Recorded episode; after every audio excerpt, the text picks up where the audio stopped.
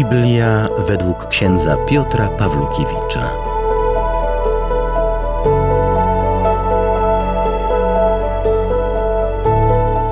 Z Księgi Wyjścia.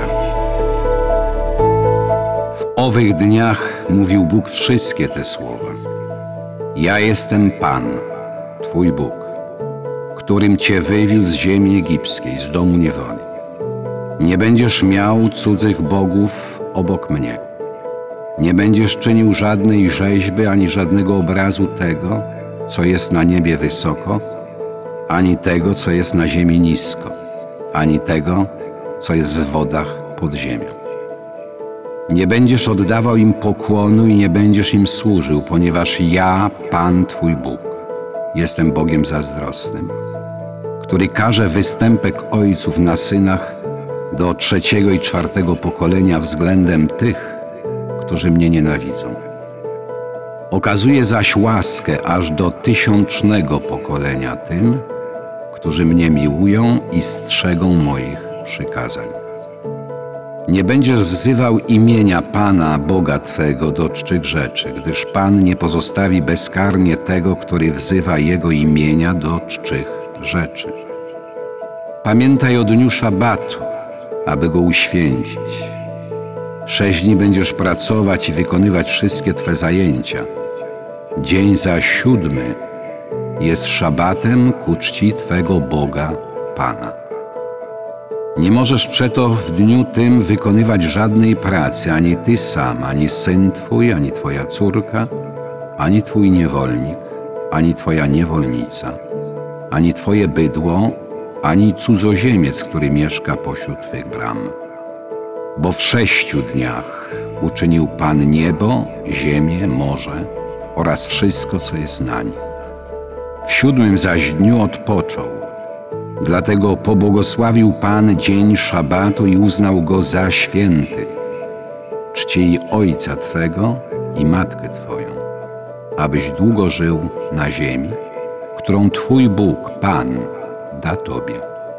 Nie będziesz zabijał, nie będziesz cudzołożył, nie będziesz kradł, nie będziesz mówił przeciw bliźniemu Twemu kłamstwa jako świadek. Nie będziesz pożądał domu bliźniego Twego, nie będziesz pożądał żony bliźniego Twego, ani jego niewolnika, ani jego niewolnicy, ani jego wołu, ani jego osła, ani żadnej rzeczy, która należy do bliźniego Twego.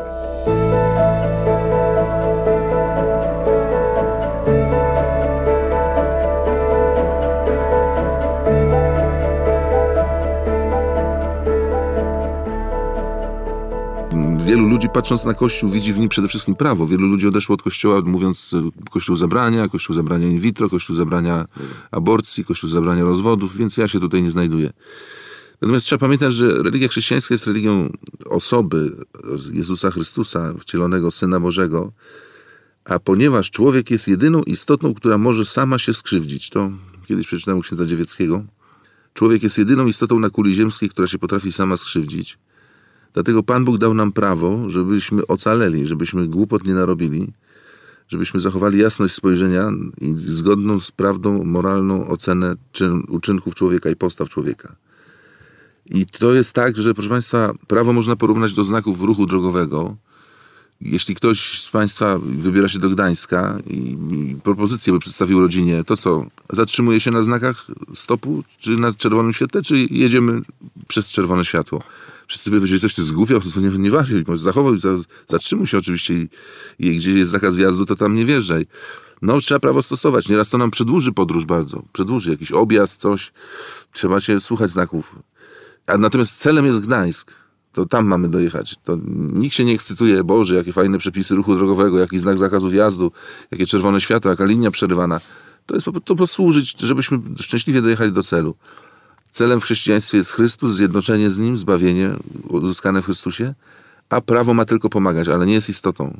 Jest pewne niebezpieczeństwo z zachowaniem prawa, że ktoś o silnej woli będzie zachowywał prawo i wpadnie w pychę, co go jeszcze gorzej, że tak powiem, ustawi wobec Pana Boga, niż, niż przed, tam, przed, przed tym stosowaniem tych swoich y, jakichś wyrzeczeń czy ascezy postnej.